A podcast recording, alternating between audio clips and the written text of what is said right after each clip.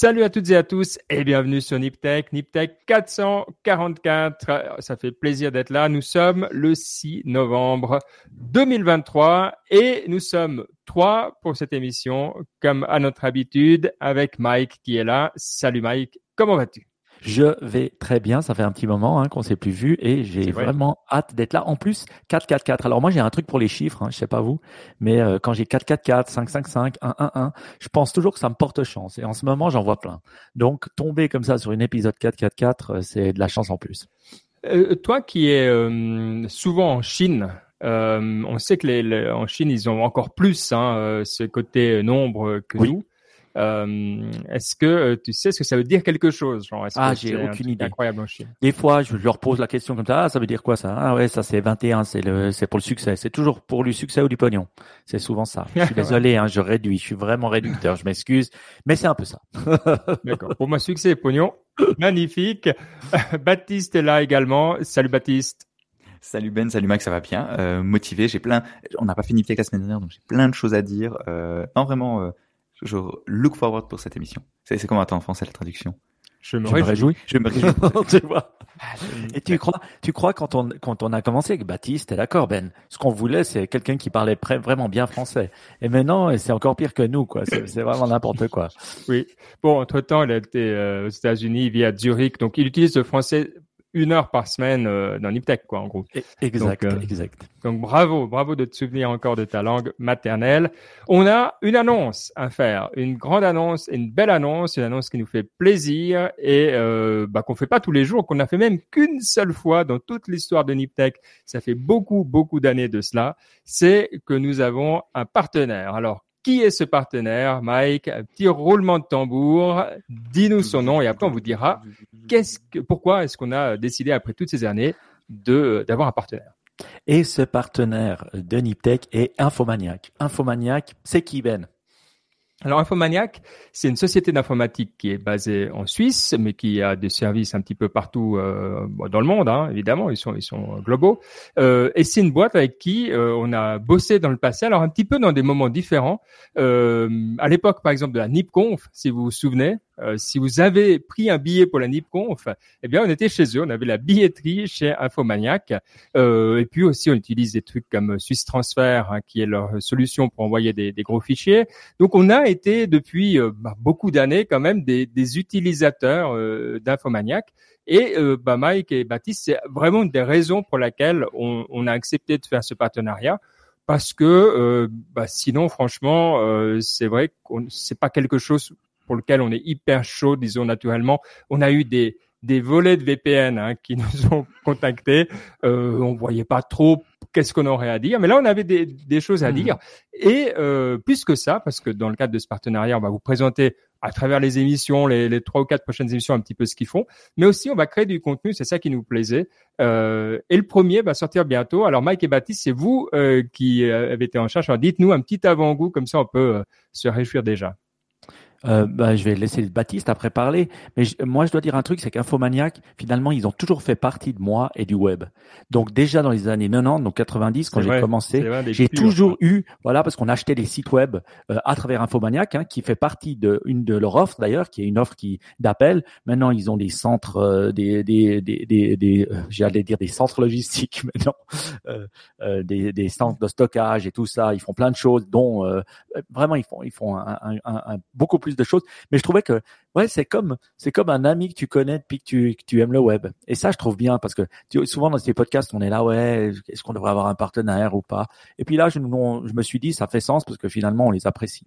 Et euh, c'est ça que j'entends souvent euh, quand j'entends Tim Ferriss ou d'autres, c'est que finalement, ils prennent des partenaires euh, avec lesquels ils se sentent bien et souvent qu'ils utilisent des produits, ce qui est le cas pour nous. Donc ça, c'est cool. Et puis Baptiste, c'est vrai qu'on a interviewé le CEO de Infomaniac et on va on va passer une des épisodes dans le prochain Deep Tech c'était bien, Baptiste? Ouais, c'était très cool. Euh, je pense qu'on a eu vraiment une bonne discussion. Toi, t'as vraiment bien vibé avec lui, je, senti. Et, euh, et non, ça, ça faisait. Je pense qu'on avait vraiment une discussion et c'est un peu ce que vous dites.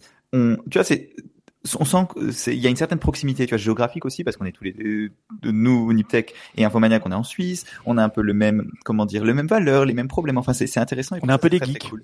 Ouais, c'est ça, c'est ça, le même genre de, de personnes, c'est vraiment très cool. On est un peu niche, chacun dans notre truc, et ça c'est cool.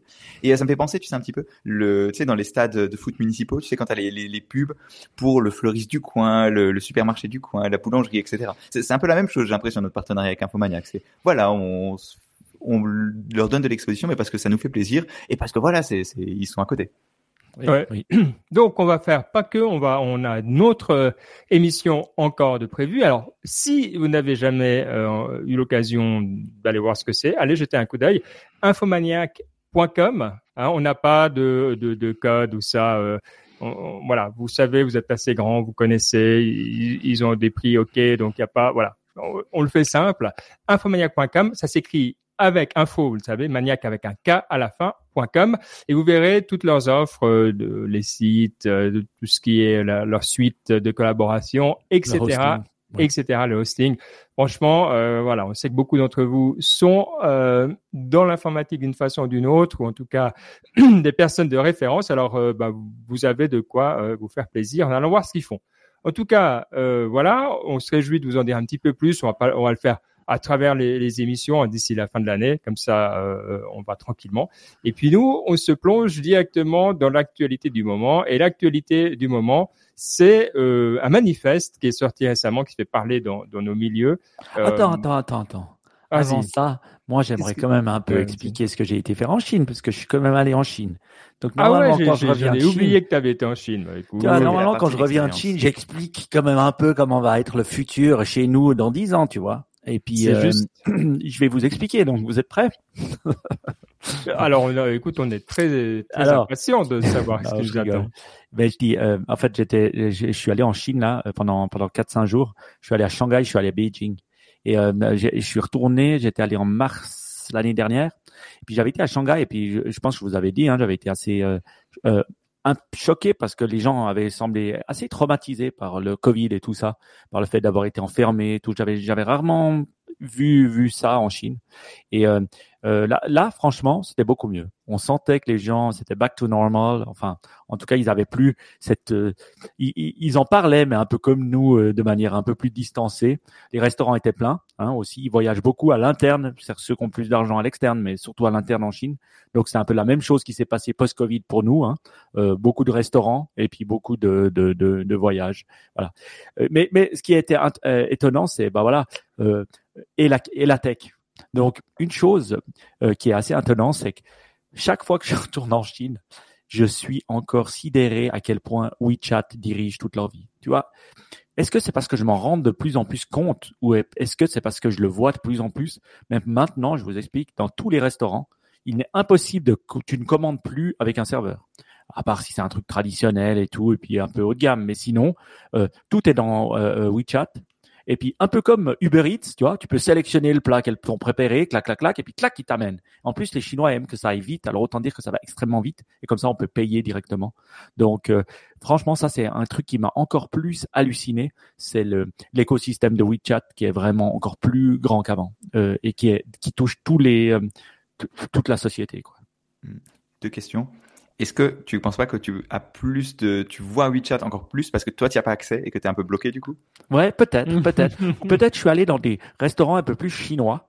Avant, j'allais dans des trucs un peu plus euh, touristes euh, des fois, et là j'ai été avec plus, euh, voilà. Et puis j'aime bien ça, hein. donc euh, j'étais plus un peu comme la population vit. Voilà. Euh, bon, la population moyenne. Hein. Et puis euh, j'étais à Shanghai et Beijing, et peut-être c'est pour ça. Je m'en suis plus rendu compte. Euh, voilà. J'ai la voiture grise, donc je regarde toutes les voitures grises. Voilà. Mais j'ai pas de voiture grise. L'effet femme enceinte, ouais. Oui, oui, oui, Sauf que, ouais, il faut faire attention comment on pose la question. Et euh, euh, une chose aussi qui était assez incroyable que je voulais vous raconter. Alors ça a à voir avec la tech, mais un petit peu, c'est que j'ai pris le train, le high speed train entre Shanghai et Beijing. Et franchement, en Suisse, on rigole pas avec les trains. Si vous savez, les trains c'est ah, à l'heure. Les trains c'est à l'heure. Les trains ça ça ça, ça part à l'heure. C'est c'est c'est bien, c'est propre et tout va bien. Et là, honnêtement, bah, j'ai eu la même sensation qu'en qu'en qu'en Suisse. En fait, quand ils me parlaient de leur train, déjà je suis arrivé dans une gare, c'était plus gros qu'un aéroport et, c'était à perte de vue et euh, ils attendent Donc directement 30 minutes avant le départ. Donc c'est pas comme si tu montes parce que c'est des, des, trains à haute vitesse. Donc voilà. Donc tu attends 30 minutes avant que ils ouvrent les portes. Les, les, les, les, personnes âgées et les enfants te passent devant. Tu dois bien sûr montrer ta carte de d'identité hein, au passeport, sinon tu ne voyages pas en Chine. Mais voilà, c'est comme ça. Et là tu, tu, rentres dans le train, tu, tu, tu, tu, tu te poses. et ton le credit score là, ça existe, c'est vrai ce truc? Écoute, je dirais oui, ça existe, mais tu le vois pas parce que c'est tout lié à ta carte d'identité. Donc eux, ils montrent leur carte d'identité et puis euh, tu rentres. Il n'y a pas quelqu'un qui l'a montré, puis ça fait. Non, mi, j'ai jamais vu. Moi, j'ai regardé un peu. non, il n'y a pas eu des drones qui sont arrivés. Il n'y a rien eu de tout ça. Et puis, j'ai jamais vu quelqu'un qui, voilà, s'est fait embêter, mais en même temps, je comprends pas le chinois. Donc, voilà. Et, et, et je dois dire ça, ça m'a vraiment étonné euh, de la manière et il rigolait pas avec le temps. Quand j'ai dit est-ce que ça part à l'heure, il m'a dit c'est clair que ça part à l'heure. Et c'est même parti une minute avant. Tu vois, ça partait au 00 et c'est parti à 59. J'ai vu le train commencer à partir et il a fait en plus 320, je dirais 350 à l'heure jusqu'à Beijing. On a mis environ 4 heures. C'était assez dingue de voir aussi la qualité des trains. J'ai essayé de voir de, de quel train, est-ce que c'était un train suisse ou non, je crois pas. Comment ça se décline? Euh, Tu as une, deux, trois classes, une classe unique, deux classes, un service deux classes. non, non, deux classes. Pendant le voyage? Ouais, très simple, deux classes. Et ce qui est assez marrant, c'est que tu peux, encore un petit truc WeChat, vous allez halluciner, tu as un petit QR code sur ton, sur ton siège et tu peux scanner et de là, tu peux commander à manger et euh, il t'amène directement à ton siège. Ok et non seulement ça, mais je lui demandais, je lui disais, ouais, mais alors c'est comme ça. Ouais, non, non, mais si tu as envie d'autre chose, tu peux commander, puis au prochain arrêt, il y a quelqu'un qui vient te livrer. Mais non. Je te jure, je déconne pas. Et, et j'étais là, non. oui, oui, oui, oui, ça se passe comme ça. J'ai dit, ah ouais, ah ouais, ok, d'accord. Et puis une chose qui est assez hallucinante, ben, on va pas faire l'émission sur la Chine, mais c'est que les livreurs, ils sont vraiment partout.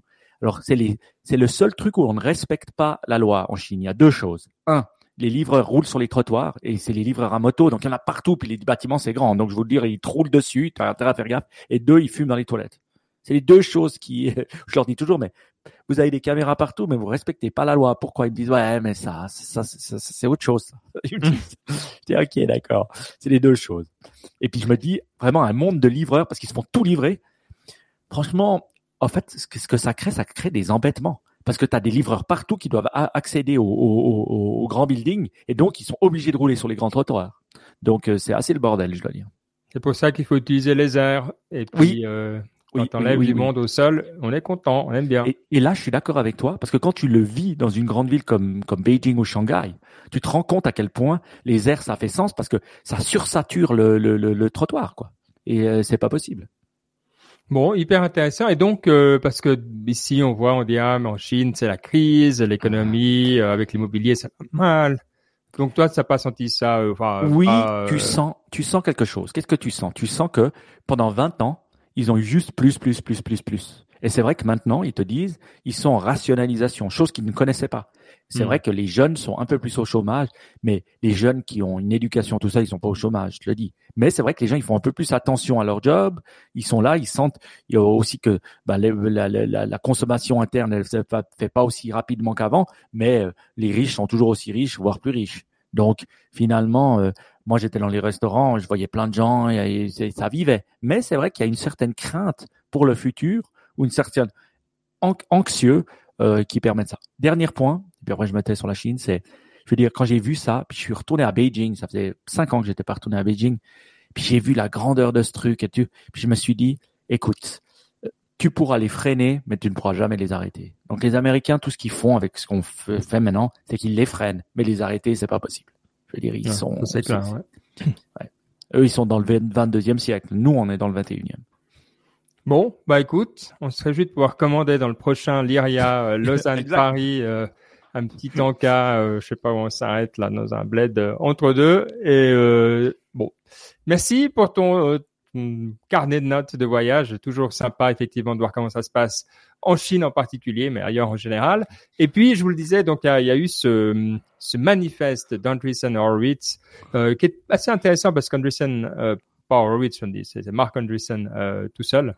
Andreessen Horowitz, c'est sa boîte d'investissement, euh, qui est quand même un des euh, grands-pères de l'internet. Hein. Oui. Puisqu'il était dans les premiers navigateurs qu'il a fait Fondateur de Mosaïque. Mosaïque. Fondateur, ouais. Ouais, ouais, qu'on n'utilise plus beaucoup. Hein.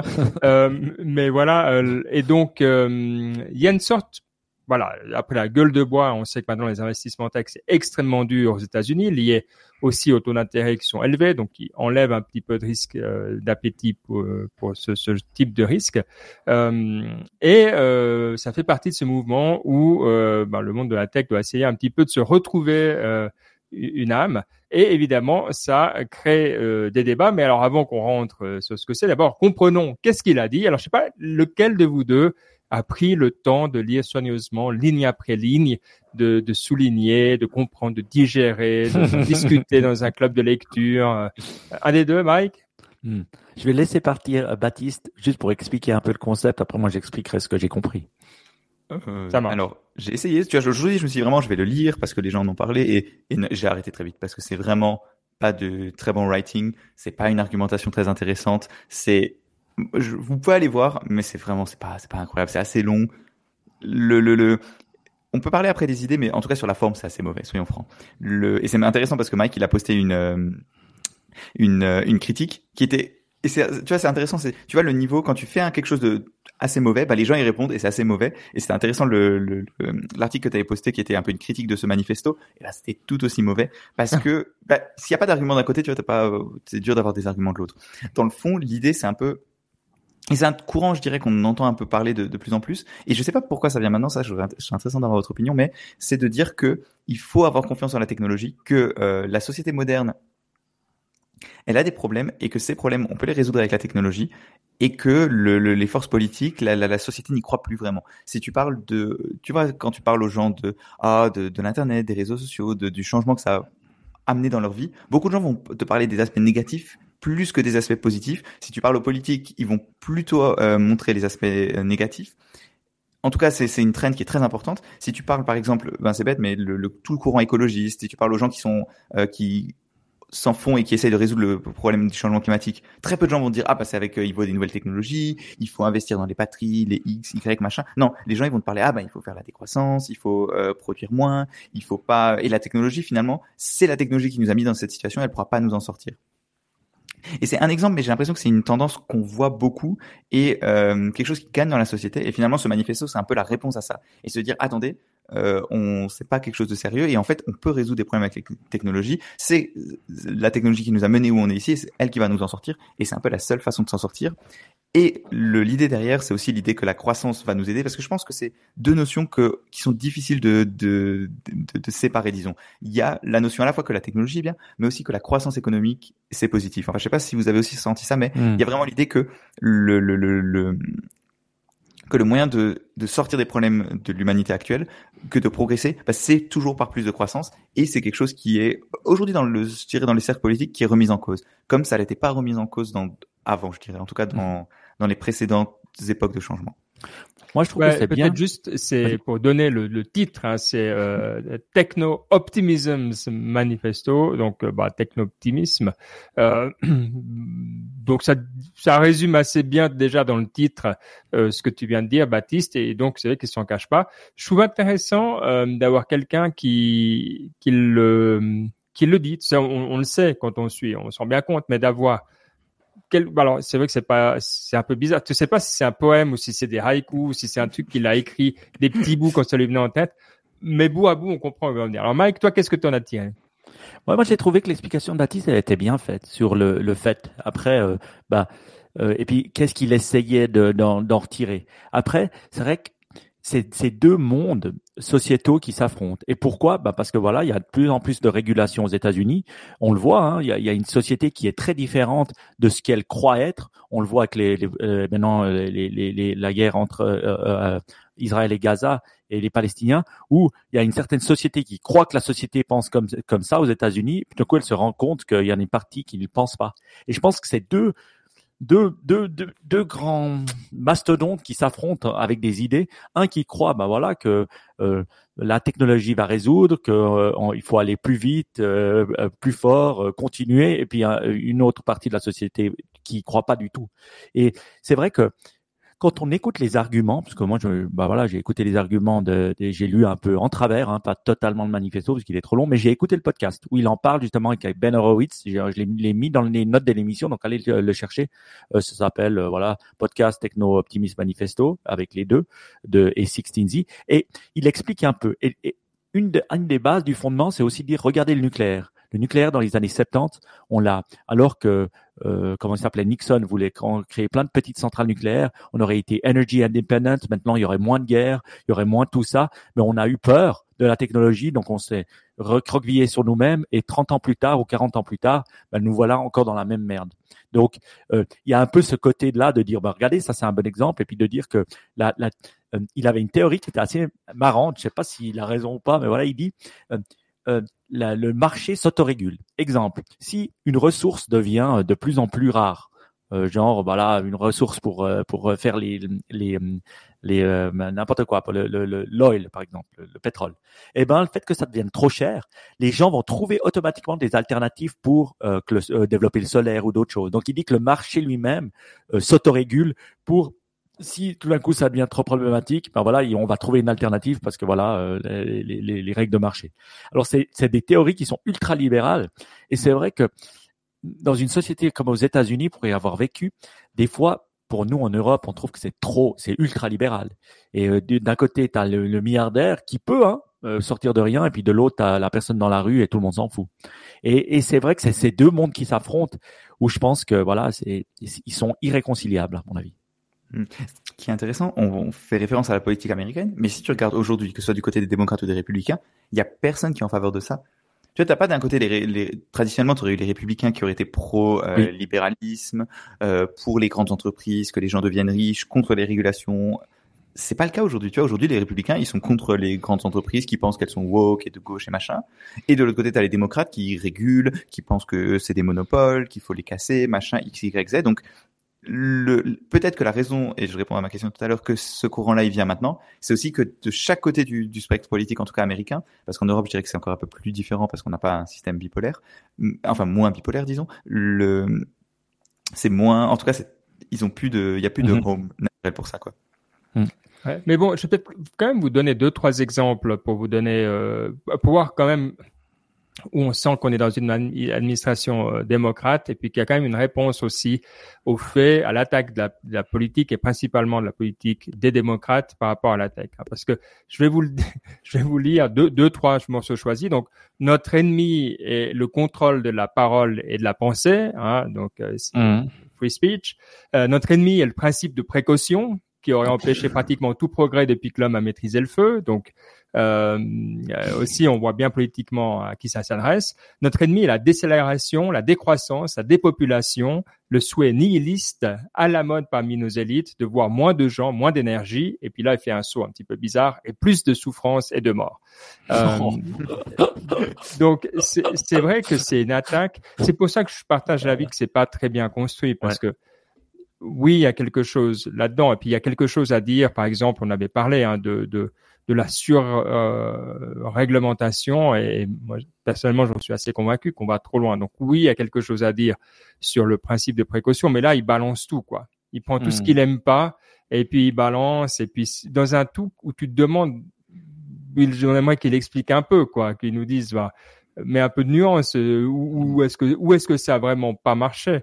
Euh, et je crois qu'il y a vraiment euh, ouais c'est toujours la même chose quoi euh, c'est pour être dans l'aviation, c'est dire bah écoute, ok, euh, on peut faire moins cher. Qu'est-ce que combien combien de morts en plus c'est d'accord d'avoir, toi Et c'est ce genre de questions que j'aimerais lui poser.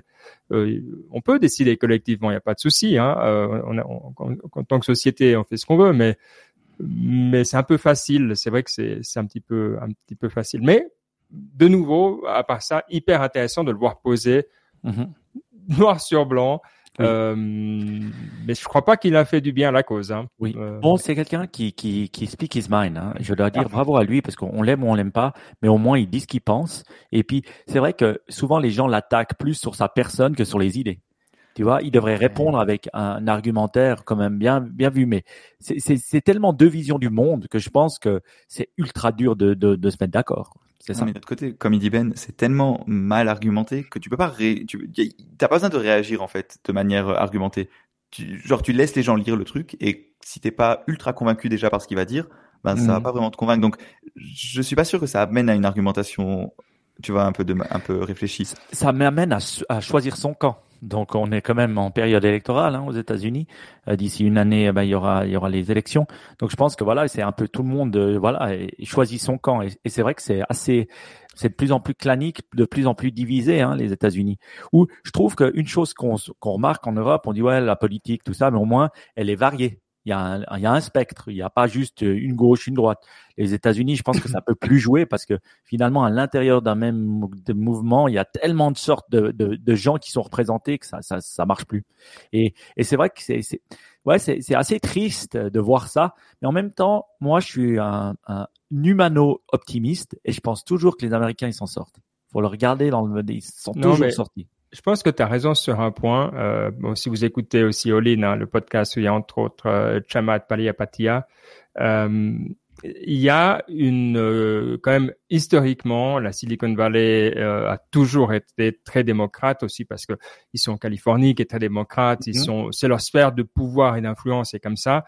Euh, avec une relation voilà un petit peu plus compliquée avec Washington, mais ils arrivent à gérer. Et là, ils doivent se raconter une histoire pour pourquoi ils sont en train de changer de camp. Parce qu'il y en a quand même beaucoup qui vont mettre beaucoup de millions, voire des, des dizaines de millions, euh, pas chez le démocrate cette fois. Et je pense que tu dois t'inventer un truc. Toi, tu ne peux pas juste dire, allez, euh, je suis un peu machiavélique comme ça, comme ça m'arrange. Et, et, je suis tout à fait d'accord. Il y a, il y a un côté je psychologique. Vais faire un parallèle. C'est comme, tu sais, les baby boomers qui étaient des hippies euh, ils ont dû se raconter une histoire pour voter pour Reagan en 80. Le pire, le pire du pire. Euh, mm. Voilà. Et donc ils ont dû se raconter l'histoire pour voter finalement pour Reagan. ils se l'ont fait, alors que c'était les hippies des, des, de mai 68. Et donc c'est un peu ça, c'est vrai. C'est ce retour de dire ouais voilà, finalement maintenant on était démocrate, on était gentil, puis maintenant non on tient notre pognon, on tient notre statut, on tient à, voilà, et donc on va voter républicain en guillemets, hein, ou euh, plus plus conservateur, républicain ou pas. Et, et c'est vrai que c'est un monde un monde différent où je trouve que la tech en Europe elle est différente parce que finalement elle est différente par peu, euh, pays. Et je me demande si on n'a pas une carte à jouer nous sur l'Europe. Tu sais, on dit toujours ouais on n'est pas si, mais au moins tu vois, on arrive à vivre ensemble. On arrive à, à, à, créer des lois où une société, elle arrive quand même à, à collaborer, je trouve. Alors, si on gagnera, c'est pas sur la tech. Hein. Si on gagnera, euh, ça sera sur notre capacité à former euh, des gens qui font du tourisme et puis des, des gens qui font de la psychologie ou d'autres trucs humains. Mais sincèrement, euh, ou à consommer, puisqu'on est quand même un gros marché avec plus de 400 millions d'habitants qui consomment. Non, mais, mais c'est clair. Mais quand tu vois le, voilà, quand tu vois les, il n'y a pas d'exemple, toi. C'est mm. pas qu'il y a un retour, puis si le retour il arrive, il viendra plutôt d'Asie que d'Europe. Enfin, avant, il faut être honnête avec soi-même c'est clair que l'Europe va pas disparaître, qu'elle a un, rôle à jouer, puis qu'il y a un marché, etc. Mais de là à dire que, tu vois, on va passer devant tout le monde, je pense que, enfin, il n'y a pas d'éléments qui nous permettent de, de dire ça. Mais euh, bon, en tout cas intéressant, puis surtout plus pour nous, pour notre communauté, allez, lire. Voyez, si, enfin, je pense qu'on sera petit peu d'accord, mais si d'un coup vous avez des arguments euh, à voir, euh, pourquoi euh, c'est bien ou, pas ou pas bien, ben c'est bien d'aller un petit peu plus profondément via notre groupe Signal, j'allais dire WhatsApp, mais non Signal. donc rejoignez-nous info@niptech.com si vous voulez avoir accès. et puis évidemment, on va parler bah, d'intelligence artificielle. Il y a eu vous avez sûrement entendu parler, une annonce assez importante de la part du président Biden, on reste dans le domaine politique, avec un executive order sur l'intelligence artificielle. Alors d'abord, on va travailler les fondamentaux. Qu'est-ce qu'un executive order? On a révisé ça il n'y a pas très longtemps. Qui s'y colle? Mike Vas-y, je, vois, je, vois, je fais comme à l'école. C'est celui qui a l'air d'avoir moins envie de répondre il doit répondre. Non, mais j'allais dire, vu qu'il connaît, parce que dans son pays, on le fait souvent, allez, Baptiste, tu vois. Mais voilà. Alors, c'est très facile. Euh, non, non, c'est en gros, le, le, pour faire simple, aux États-Unis, donc comme en France ou en Suisse, il y a un, un Parlement et un président comme aux États-Unis, le Parlement il est cassé et qu'il peut pas passer de loi, c'est littéralement ce qui se passe, il passe aucune loi. Ben du coup, euh, le président il doit un peu contourner les, les choses pour arriver à faire passer des lois. Et donc le, un executive order, c'est ça, c'est une loi, pas une loi, mais c'est un, un, décret en français, je pense que ce serait le terme. Ouais, un décret, je pense. Du président présidentiel, hein, chose que Macron utilise en France. C'est ça. Mais en France, c'est plus limité, tu vois. Genre Macron, il va pas, il arrive pas, il, il, il, fait pas beaucoup de régulation par décret. Aussi parce que le, le Parlement en France, il arrive quand même à faire passer des lois.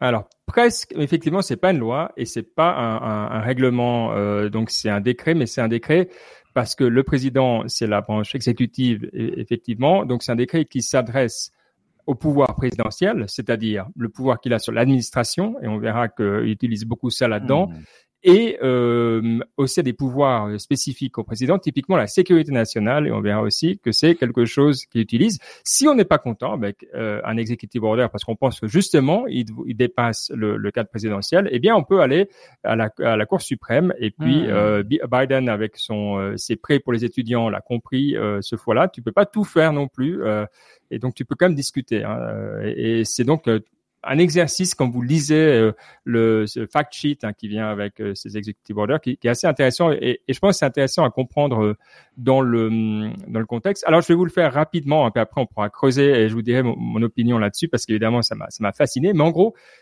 c'est donc quelque chose qui parle d'intelligence artificielle et de ce que l'administration américaine veut ou va faire dessus. Ça parle d'abord des normes pour la sûreté et la sécurité de l'intelligence artificielle.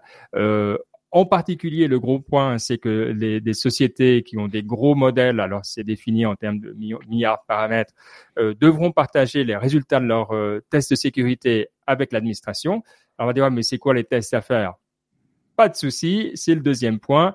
Euh, L'agence américaine de standardisation qui s'appelle ANSI euh, va travailler sur euh, des normes à, à, respecter. Donc il y a un jeu de standards et ça c'est le point intéressant parce que si on veut garder un œil sur ce qui se passe en tant que gouvernement, mais sans être tapé dessus au marteau, eh bien on passe par les agences d'harmonisation parce que c'est l'industrie elle-même qui est dans ces agences-là et puis donc qui, enfin dans ces, dans ces on dit standardization bodies, ces corps de d'harmonisation, et donc c'est l'industrie qui propose finalement, et puis derrière le, le régulateur peut utiliser euh, ces standards mmh. s'il le désire ou pas. Donc c'est assez malin. Euh, enfin, ça dépend à, quel point ils vont, mais ça c'est le côté, euh, le premier côté. Euh, toujours dans les, la sûreté et la sécurité, euh, il annonce que l'administration va euh, désormais avoir des directives sur tout ce qui est d'utilisation de l'intelligence artificielle pour générer du contenu et que on va savoir quand c'est le cas et ils espèrent que euh, l'industrie suivra euh, le bon exemple de l'administration pour différencier ce qui est du euh, contenu artificiel, d'intelligence artificielle ou pas. Mais là, on le voit déjà, on n'est pas dans le règlement, parce qu'un règlement pourrait forcer l'industrie à le faire, tandis que là, c'est mmh. juste l'administration qui le fait, et puis l'industrie reconnaissante qui suivra volontiers ce, cet exemple-là. et toi, qui es un régulateur et qui aime réguler, est-ce que tu penses que c'est une bonne manière de faire? Est-ce que ce genre de choses a prouvé que ça marchait? Alors, le, côté d'utiliser les standards, c'est une super bonne idée. Euh, parce que c'est comme ça que tu as les vraies personnes, alors pas toujours les meilleures, mais en tout cas des personnes compétentes qui se mettent ensemble et qui doivent trouver un consensus du côté de l'industrie. Euh, et donc, en fait, derrière, tu peux réglementer de manière beaucoup plus apaisée parce que tu sais que les gros hmm. soucis de enfin, c'est certain que l'industrie va pas laisser une, une société tirer tout à son profit, donc il va falloir trouver des standards d'interopérabilité, mais au bon niveau, toi. Parce qu'en tant euh, que, régulateur, c'est hyper dur de savoir si tu dois aller, euh, enfin, où tu dois taper pour que ça soit euh, interopérable et, et que ça fasse du sens dans les modèles économiques. Donc ça, je pense, c'est la bonne idée. Après, le reste, il y a un peu de, il y a un peu de, de symbolique aussi, tu vois. Je, je, vous fais rapidement peut-être juste les, les autres. Euh, protéger la vie privée des Américains. Euh, et là, en fait, c'est une appel au Congrès à, à légiférer là-dedans. Donc, on voit que la limite de l'executive order, il dit clairement, il y a un, un, problème de vie privée de ce que tu peux faire avec l'intelligence artificielle. Alors, un petit coup de coude en disant il faut être bipartisan et puis le faire ensemble, bon, ça va pas marcher, mais voilà.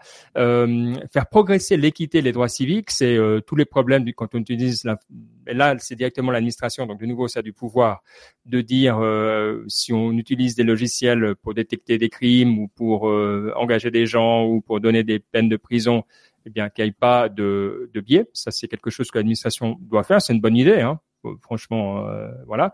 Euh, je pense pas grand-chose à dire là-dessus. Euh, il y a aussi défendre les, consommateurs, les patients, les étudiants. Donc, c'est pour éviter les problèmes liés à l'emploi, encadrer, etc. Là, on voit l'administration démocrate. C'est assez long, hein, comme on le voit.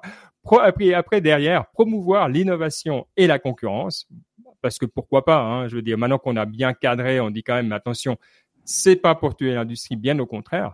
Et le dernier point, qui est aussi hyper intéressant, c'est faire progresser le leadership américain à l'étranger. Alors, et, et pourquoi? Ben, C'est via des accords bilatéraux. Et ça, c'est le, le, tout pays qui a une industrie, c'est exactement ce qu'elle veut faire. C'est-à-dire que tu euh, crées des standards chez toi, tu les imposes plus ou moins gentiment à l'étranger. Et puis, euh, bah après, bah ton industrie, elle a un, avantage concurrentiel évident vu qu'elle peut exporter de manière très simple et directe. Quoi. Hmm. Donc, vous voyez, cet executive order, je trouvais vraiment intéressant parce que on peut pas dire il est excellent, il est nul, il est extrêmement vaste, il est extrêmement ambitieux il y a des bons côtés. Je trouve que le côté justement du leadership américain, tout ça, c'est bien de le poser. Pourquoi? Parce que typiquement, eh ben, ça va permettre aux industries de, de, de parler, de, enfin, ça va être un lobby, mais dans le bon sens du terme lobby, euh, avec les partenaires en Europe et ailleurs dans le monde. Donc, et moi, et, puis peut-être dernier point, c'est que ça va donner un grand coup de fouet à l'administration pour euh, réfléchir à devenir meilleur dans, dans, le, mm. dans tout ce qui est intelligence artificielle. Et franchement, euh, bah, si tu fais pas ça, personne, toi, ça n'arrive pas. Donc, ça veut dire qu'il y a des gens maintenant, et on sait l'administration américaine, elle est grande et elle est puissante. Donc, ça va vraiment, ça fait tourner le, gros bateau euh, dans cette direction. Mhm. Et euh, par exemple, tu as un pays en Europe, enfin, l'Union européenne, la Commission, et puis voilà, tu t'intéresses à ce sujet-là. Quand tu vois ça, tu le prends comment? Tu te dis bon ben est-ce qu'on travaillera ensemble? Est-ce qu'on va collaborer pour essayer de fixer des standards? Euh, Comment comment est-ce qu'on réagit si on est de l'autre côté euh, du pont euh, Ça préparé. Hein. Donc si, si tu euh, si tu lis le point faire progresser le leadership américain, ça c'est pour l'audience interne, mais à l'étranger, ça a déjà été préparé avec les partenaires les plus importants. D'ailleurs, il les cite. Hein. Il dit euh, nous avons déjà, euh, l'administration a déjà mené de vastes consultations sur le cadre de gouvernance de l'intelligence artificielle au cours des derniers mois, en collaborant. Et il commence par l'Australie, le Brésil, le Canada, le Chili, l'Union européenne. Ce qui est marrant, c'est qu'il met la France, l'Allemagne, l'Inde. Donc, en fait, ils considèrent l'Union européenne comme une entité à part, ce qui n'est pas faux hein, politiquement. Euh, la Suisse n'est pas dedans, donc voilà, euh, rien à rien à battre euh, dans le cas présent. Et il y a peut-être une euh, voilà une dizaine, une quinzaine de pays comme ça, quoi. Est-ce que c'est pas le moment justement que tu passes des drones au AI au niveau de la peut-être ça va faire bouger politiquement la Suisse. Ça serait... ouais, je, je crois pas qu'il y a de gros, il y a pas quelqu'un qui pousse. Si on n'a pas d'executive order pour l'AI global comme ça, ça serait chouette, ouais. Euh, mais non.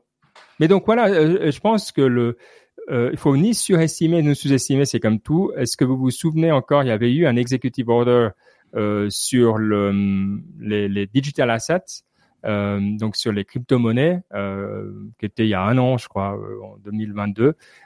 et puis oui, ça fait bouger l'administration. On a vu que voilà, il s'est passé des choses, au département de la justice, etc. Euh, et puis ils ont aussi essayé de mettre un cadre légal, donc ils travaillent dessus. Ils ont aussi des, des, des standards. Est-ce que du dehors, ça a changé nos vies? Non. Et pour les AI, c'est un peu la même chose.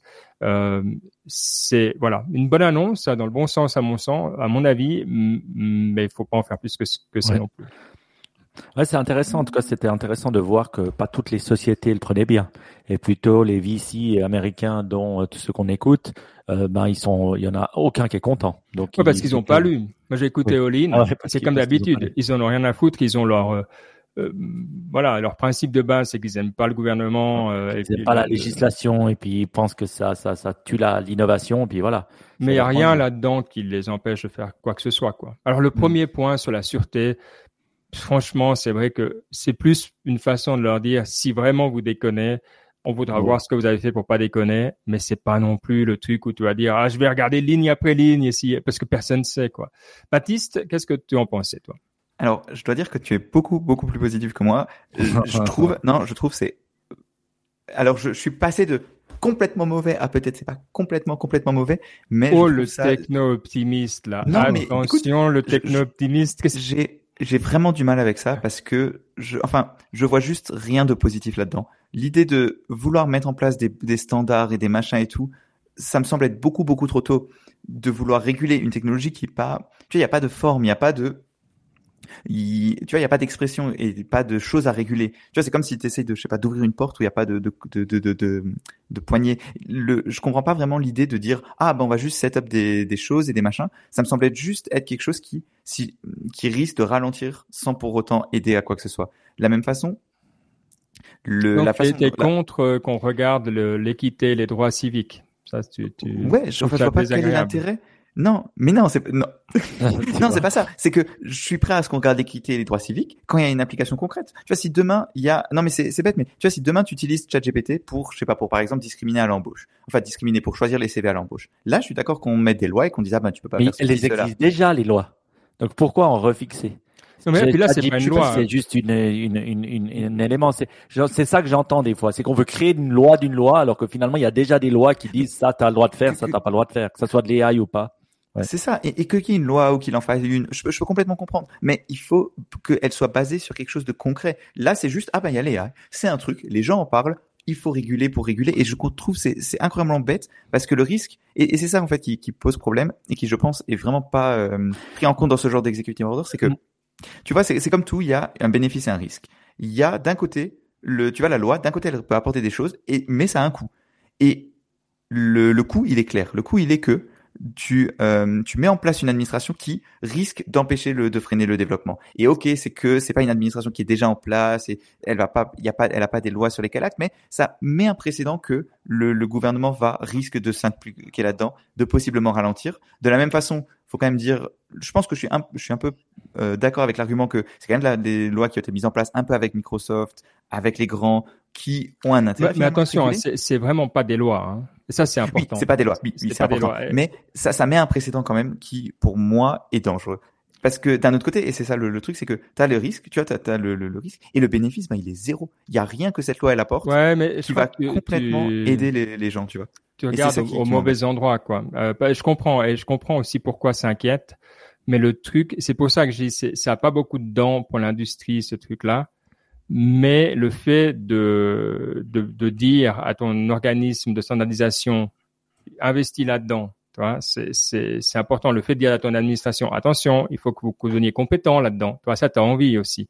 Donc, c'est plus ce genre de message. Le fait de dire à tes partenaires euh, internationaux, ça, c'est un sujet sur lequel on est ouvert à une collaboration. Donc, appelez-nous.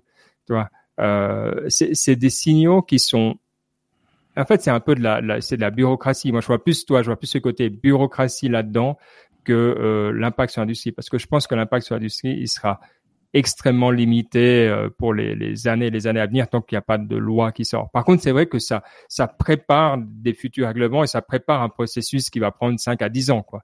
Euh, donc c'est pour ça que c'est important d'être dedans. Mais si tu veux, faut pas trop lire, il faut pas attendre d'impact euh, très direct de ce genre d'executive order. Quoi. Mais est-ce que tu penses pas que ça set up la bureaucratie dans une mauvaise direction? Parce qu'aujourd'hui, on peut pas savoir la direction que va prendre l'AI. Tu vois, genre, le, tu dis il y a des normes, on sait pas à quoi elles vont servir les normes. On sait pas. Tu vois, si tu dois faire des normes, tu sais pas sur quoi elles vont devoir être faites. Tu sais pas qu'est-ce qu'elles vont bah, devoir justement, c'est tout le truc, c'est de dire, bah réfléchissez-y en tant qu'industrie. Et puis venez vers nous. Trop tôt pour faire ça? Est-ce que c'est pas trop tôt? Tu vois, c'est ça qui me fait peur, c'est que non, tu vois, une loi euh, qui dit ans, que c'est dangereux, que c'est x, y machin, qu'il faut limiter parce que safety risk, enfin, de, on sait pas trop quoi. Est-ce que c'est pas le, est-ce que framer tout de suite les choses comme ça, est-ce que ça c'est pas embêtant? Ouais. Non, je suis d'accord. Est-ce que c'était urgent de le faire? Symboliquement, sans doute. C'est plutôt politique qu'autre chose. Euh, est-ce que justement, ouais, est-ce que c'était le moment? C'est difficile, c'est comme tout timing, quoi. Si tu sais, t'es, es tout le temps trop tard ou t'es tout le temps trop tôt, euh, ils ont décidé que c'était maintenant. Je suis d'accord. Est-ce que c'était brûlantissime que ce soit maintenant? Non, je suis assez d'accord que on peut attendre. Et surtout pour les lois, il faut attendre, à mon avis, encore un moment qu'on ait compris les, les enjeux, puis vraiment ce qui se passe mal. Après, les gros principes qui disent là, toi, après c'est c'est plus, en gros, t'enlèves AI et tu prends la moitié, la deuxième moitié du texte euh, t'as un peu les mêmes trucs pour n'importe quoi presque quoi tu vois attention à l'emploi attention à l'équité attention tu vois donc c'est pour ça que c'est pas tu vois c'est c'est un exercice quand même assez politique puis de, de...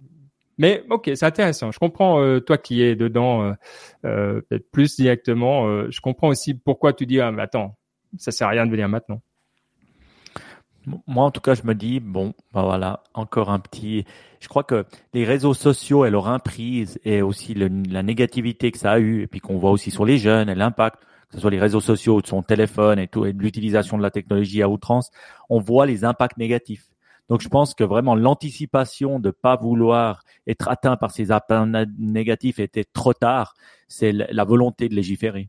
Donc je pense que euh, ça vient de là. Hein. Et puis voilà, c'est un sentiment, euh, c'est dans le zeitgeist, hein. les, gens le pensent. Donc euh, il faut répondre à ce que les votants veulent.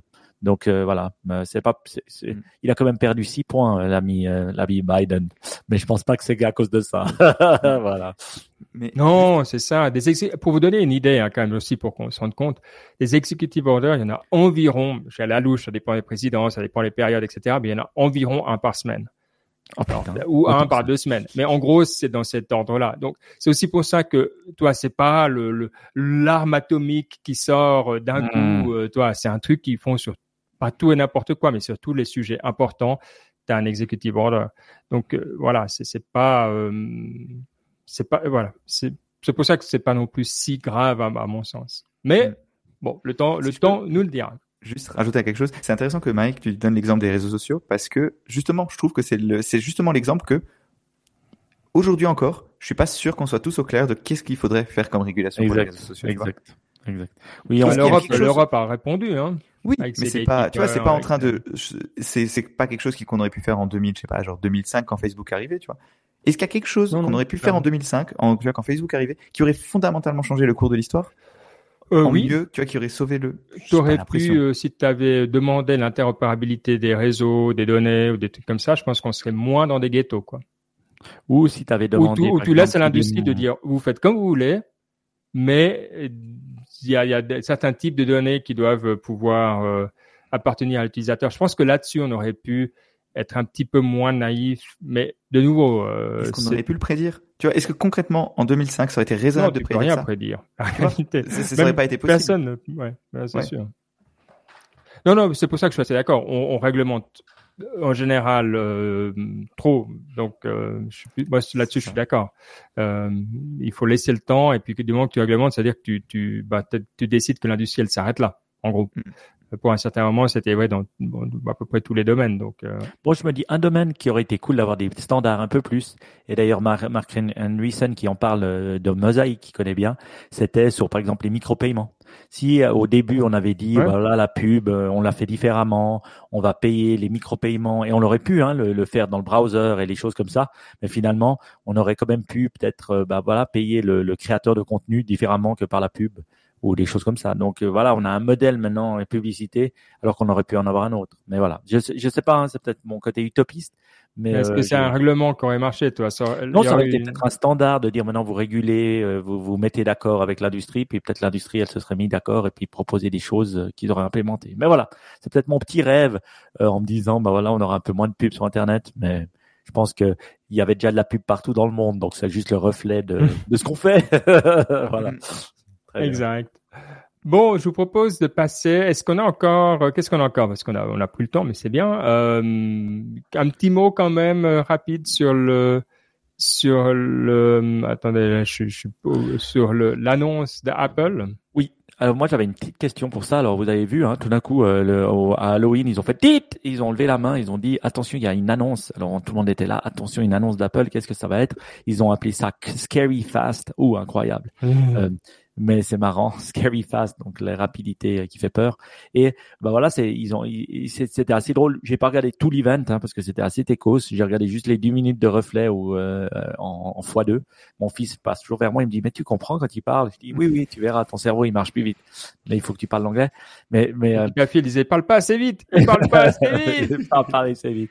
Et euh, donc euh, le, le, truc, qu'est-ce que j'ai compris moi de ça, c'est finalement ils ont créé des nouvelles chips, des, des chips qui sont plus puissantes, qui sont plus performantes, M3, ouais, qui sont plus puissantes, plus performantes et qui utilisent moins de batterie, enfin moins d'énergie.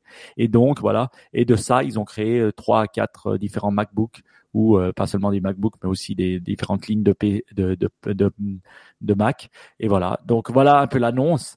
Euh, est-ce que je l'ai bien compris, Baptiste? Et pour moi, la grande question, c'est est-ce que ça a un impact dans le monde du AI On a besoin de plus en plus de puissance, on a besoin de plus en plus de, de chips euh, euh, puissantes. Est-ce que ça, c'est quelque chose qui peut révolutionner?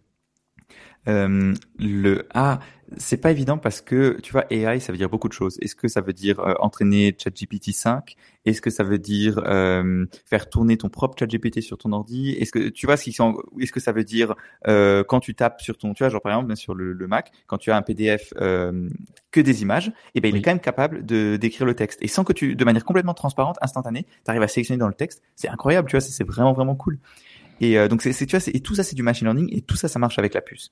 La question c'est qu'est-ce que euh, tu peux faire Qu'est-ce que le, aujourd'hui tu peux faire avec un chip euh, neural et un neural machin plus puissant? C'est pas super clair pour moi parce que pour tous les euh, pour les utilisateurs de tous les jours, de toute façon, le Apple il développe il, développe pas leur truc pour euh, tu vois, ils développent pas leur, euh, tu sais, les, les, fonctionnalités de software comme j'ai dit pour Monsieur, Madame, tout le monde à partir de des puissances des, des meilleurs chips qu'il y a sur les Mac à 5000 balles parce que c'est juste pas rationnel pour eux de faire ça.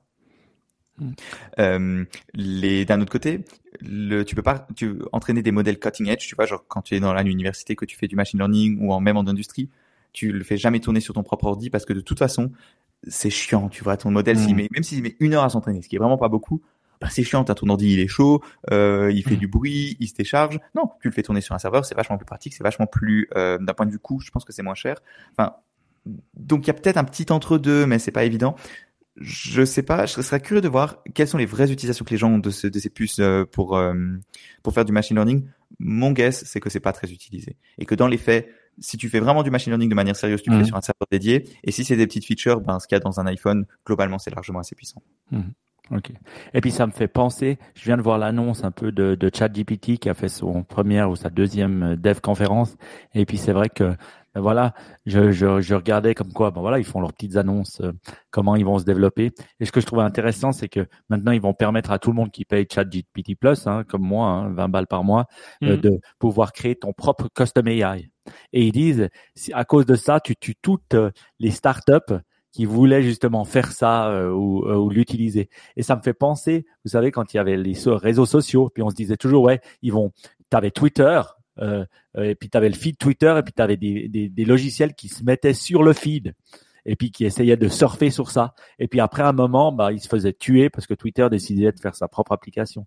Et ChatGPT, j'ai, j'ai l'impression que c'est un peu ça, c'est ce gros mastodonte. Et puis il y a des startups qui essayent de se mettre dans l'écosystème, de créer des, des, des API, des trucs, et puis finalement c'est eux qui vont tout bouffer. Mais peut-être je me trompe. Mais voilà.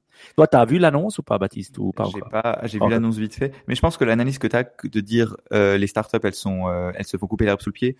Ah, je pense que c'était assez prédile. Ça, il y, a, un an, tu aurais déjà pu dire que toutes les gens qui font juste un wrapper simple autour de OpenAI, ça ne marchera pas. Ce qui va euh, rester, c'est soit des, ce sera des produits très complexes ou très spécialisés. Par exemple, l'exemple classique, c'était pour le, que les, LLMs, ça semblait très pratique dans le domaine légal pour euh, les avocats, etc., etc.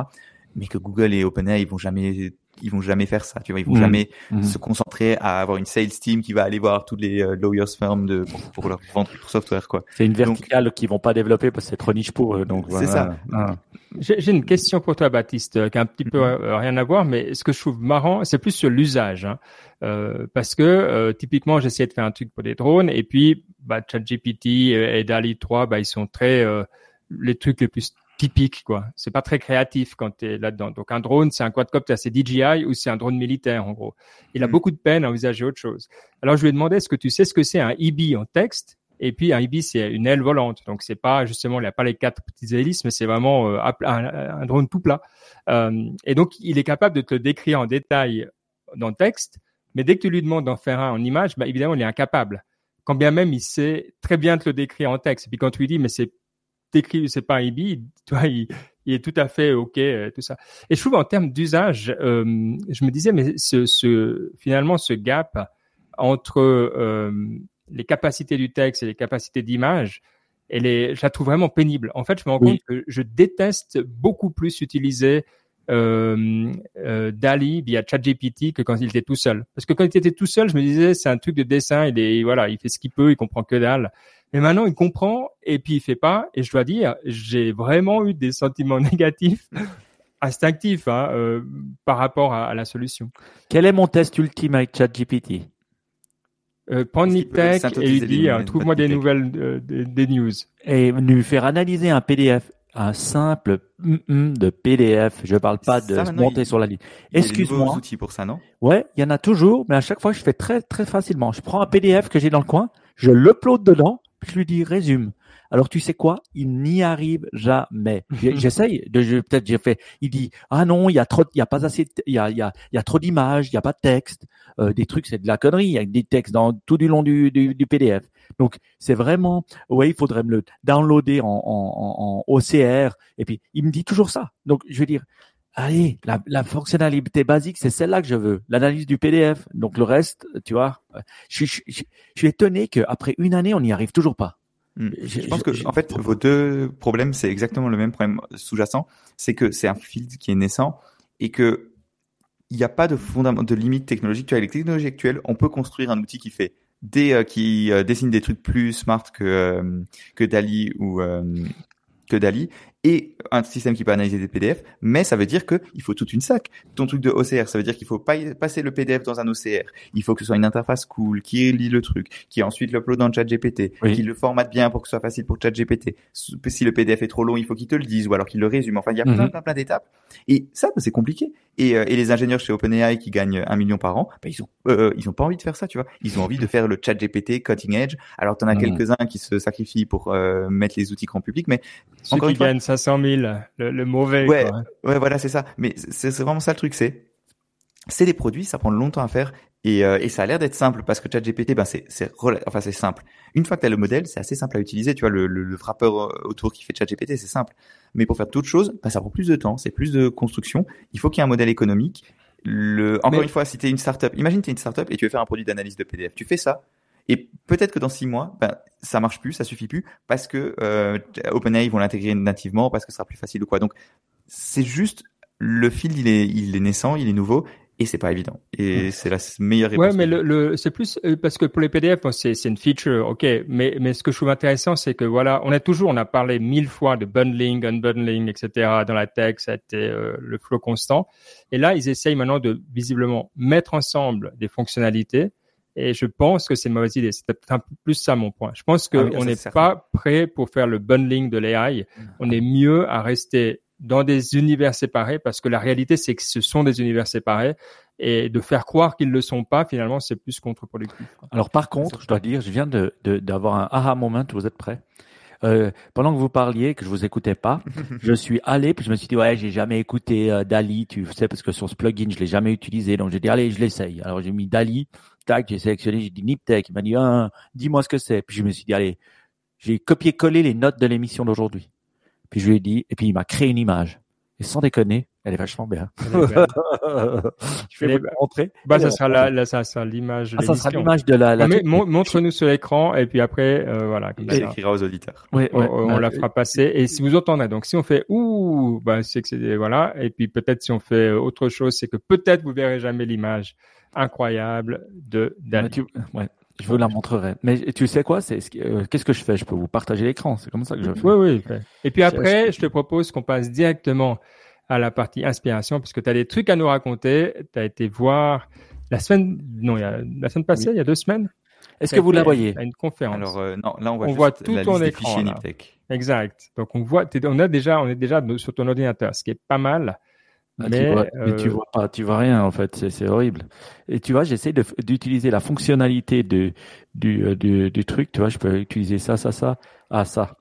Je vais non, écoute, je pense que je pense que là on est dans le trop compliqué. Je sais pas On est dans le trop compliqué, ça devient le bordel. Mais c'est incroyable. Là, on est sur les ah, c'est du n'importe quoi. On n'a jamais essayé, tu All vois, boomer, de, de quoi. All boomer. Ouais, je je je j'arrive pas. Si c'est pas Teams, j'arrive pas.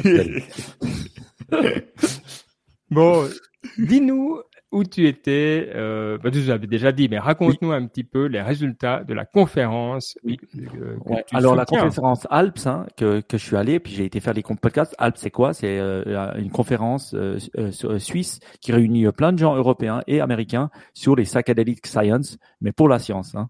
Donc voilà, on est avec des docteurs, on est avec des psychiatres, on est avec des gens qui ont, créé ce monde-là. Et euh, voilà, pour, pourquoi? Bah Pour aider euh, son prochain, pour aider les gens dans la dépression, pour aider les gens qui ont des post-traumatic stress disorder. Et franchement, voilà, avec les dernières euh, analyses qu'on voit, voilà, qu'est-ce que on dit? Ça marche. Toi qui as une, une, une, une femme psychologue, Ben, je te donnerai un fact. C'est-à-dire, euh, bah voilà, les dernières études étaient là euh, de la Suisse. Ils disent, ben voilà, si tu fais une psychologie, si tu fais une, psychothérapie standard, voilà, la même, tu as 50% de chance de te faire, de, de te remettre de ton PTSD après deux ou trois mois. Si tu le fais avec l'aide des, des psychédéliques et la psychothérapie, tu as 75%.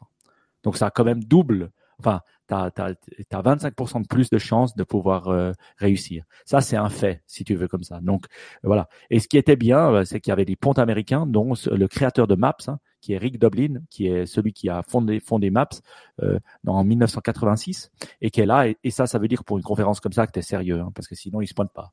Et tu avais deux, trois autres Américains qui étaient là. Et c'est cool parce que moi qui faisais les podcasts, ben, j'ai pu l'interviewer. Donc ça, c'était vraiment un, un, cool, un cool, ah, joli, hein. un cool euh, truc. J'ai aussi pu interviewer un, moine, euh, un moine zen euh, euh, qui, euh, qui, qui avait tourné un film justement ça où ils utilisaient ça, le pouvoir des psychédéliques dans la méditation. Et donc voilà, il disait que c'était ouais quand même que ça pouvait t'amener à des, à des, des altered state of consciousness, mmh. euh, même en étant un grand méditant euh, depuis 20 ou 30 ans, donc euh, même plus. Donc c'était intéressant. Et puis aussi d'autres gens, d'autres. Alors qu'est-ce qu'on voit? On voit que bah voilà, le domaine continue à se à se développer. Puis on voit que bah voilà, la validation par la FDA américaine sera faite. Là, ils, ils, ils, allaient dans les prochains jours déposer euh, ben, ah. la, demande après les les les, les step 3 trials, c'est-à-dire les derniers trials, et ils pensent l'obtenir euh, en tout cas pour le MDMA le PTSD, pour traiter tout ce qui est post-traumatic stress disorder, euh, fin 2024. Euh, Donc on est à une année près. Et dès que ça c'est fait, ben, ça ouvre la porte à l'Europe et à plein d'autres choses, hors la Chine et la Russie. Mais voilà, donc et le Japon, je crois, parce qu'ils demandent des tests spécifiques par rapport aux Japonais. Mais c'est assez incroyable de voir ça et de voir comment une petite communauté peut vraiment changer les choses. voilà, ça fait plaisir à voir et puis ça fait plaisir à voir que ben, la science elle évolue et puis notre façon de penser la science, elle évolue aussi. Donc euh, c'est c'est cool. Et euh, voilà, j'invite tout le monde à aller regarder sur Alps. Et puis euh, on a fait les vidéos, donc il y aura toutes les vidéos postées de toutes les de toutes les conférences. Vous pourrez les voir gratuitement. Bon, bah écoute, magnifique et puis bravo pour ton investissement et puis euh, bah cool de voir que ça euh, rentre. Euh, bah, le côté, hein, j'avais été l'année passée qui était clair, c'est que c'est très scientifique, quoi. Oui, oui, oui, oui, Mais, mais avec, des fois. ouais, c'est ça. Donc c'est c'est vraiment, c'est bien de voir, bah ils font les étapes et puis bah, tant mieux, tant mieux.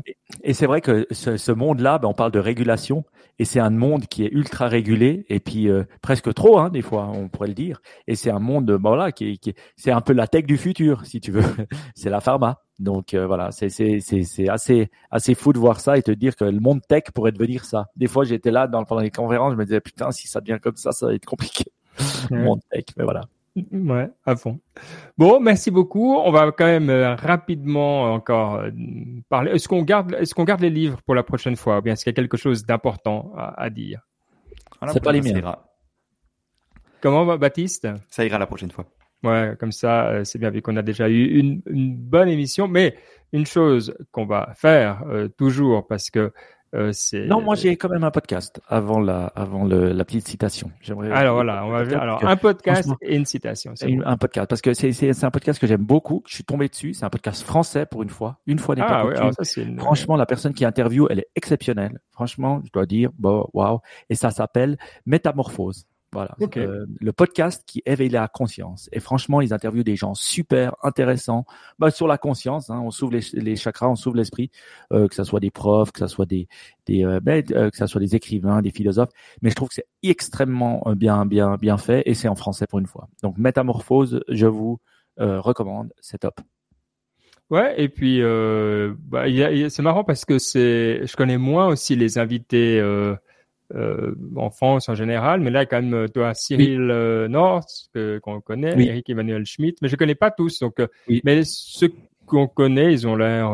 mais tu il y a sais, Ricard, il y a voilà. Oui, oui, oui. Mais je pense qu'il y a. On dit toujours ouais, la France est laïque et tout ça, mais il y a quand même une, une grosse réflexion euh, que je trouve en France avec des grands écrivains et des grands philosophes euh, qui ont une partie laïque, mais qui ont aussi euh, conscience de, de, de, euh, des fois un peu plus du spirituel et qui en parlent extrêmement bien. Et franchement, je trouve que des fois, il y a un peu trop d'intellectualisme, mais euh, là, je trouve que voilà, il y a des vraiment vraiment bons auteurs et la France peut être vraiment fière euh, des personnes euh, des personnes qui réfléchissent. Donc, en tout cas de certains, on va dire. bon, ouais ouais, bah écoute, pour une fois, pour une fois qu'il y a du contenu en français, on va pas vous donner de plaisir. Est-ce que tu as une citation qui est également en français? Non, ah mais j'en ai une de Robert Frost. Ah, je ne sais pas qui c'est. C'est un, poète américain euh, du, ah, 19e ah siècle, je crois. Mais peut-être je me trompe, mais je crois pas. Et euh, allez, je te dis la quote, tu me dis, euh, tu me dis, tu l'as dit en français. T'es prêt? Ça marche.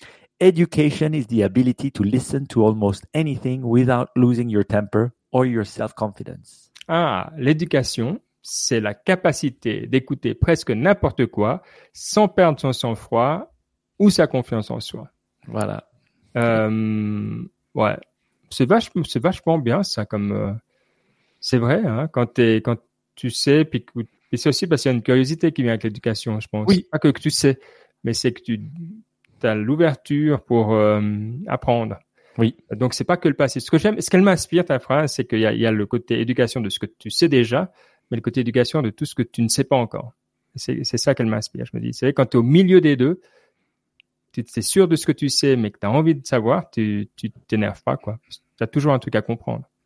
Donc c'est une belle phrase de ce poète américain qui euh, a été un révolutionnaire, qui a attaqué le Capitole. Hein, euh, non, c'était qui? Bien, Comment il s'appelle Tu as dit? Attends. Robert Frost. Robert Frost. Robert Frost. Ah bah c'est marrant. Alors bon, je suis pas très dans le dans la poésie américaine, hein, ça faut, faut dire. Mais ils en ont des bons, et puis je trouve que ouais, tu as bien résumé, donc je, je rajoute rien. Je trouve, voilà, on peut le voir comme étant éduqué ou euh, avoir de l'éducation, j'ai bien aimé. Ah oui, il est mort en 1963, donc c'est vrai que ça fait... Euh, euh, bon bah écoute, euh, c'est il fait plaisir puis il a, il a il a une bonne tête. Il avait il avait un peu euh, allez regarder sa tête. Et c'est marrant les gens parce que je pense que quand il est mort, bah, c'était un peu les photos donc on le voit que vieux quoi. Donc mais il avait l'air un peu tristounet. Il est, il est intrigant. Bon, je me réjouis d'en savoir plus sur Robert Frost. Nous, on soit pas dans deux semaines, mais dans une semaine, parce que dans une semaine, on va mettre le podcast qu'on a annoncé en début d'émission avec nos amis et partenaires d'Infomaniac. Donc, je vous conseille de l'écouter, il est vraiment top et on apprend plein de choses et puis euh, c'est pas, c'est vraiment cool. On a eu du plaisir avec Baptiste de le faire en tout cas. Ouais, c'est ça, c'est pas. On a fait l'interview en toute honnêteté comme on aurait fait une interview normale sans. Euh, et c'est cool, et c'est cool de le voir comme ça, parce que des fois on se dit bah euh, on en a fait peu hein, de partenariat, de voir que voilà on peut apprendre des choses. Donc euh, j'espère que la communauté apprendra comme nous. Ouais, absolument. Et nous, on sera de retour dans deux semaines pour une émission normale. Et on se réjouit. Profitez bien d'ici là et à tout bientôt. Ciao. Ciao, ciao. Ciao.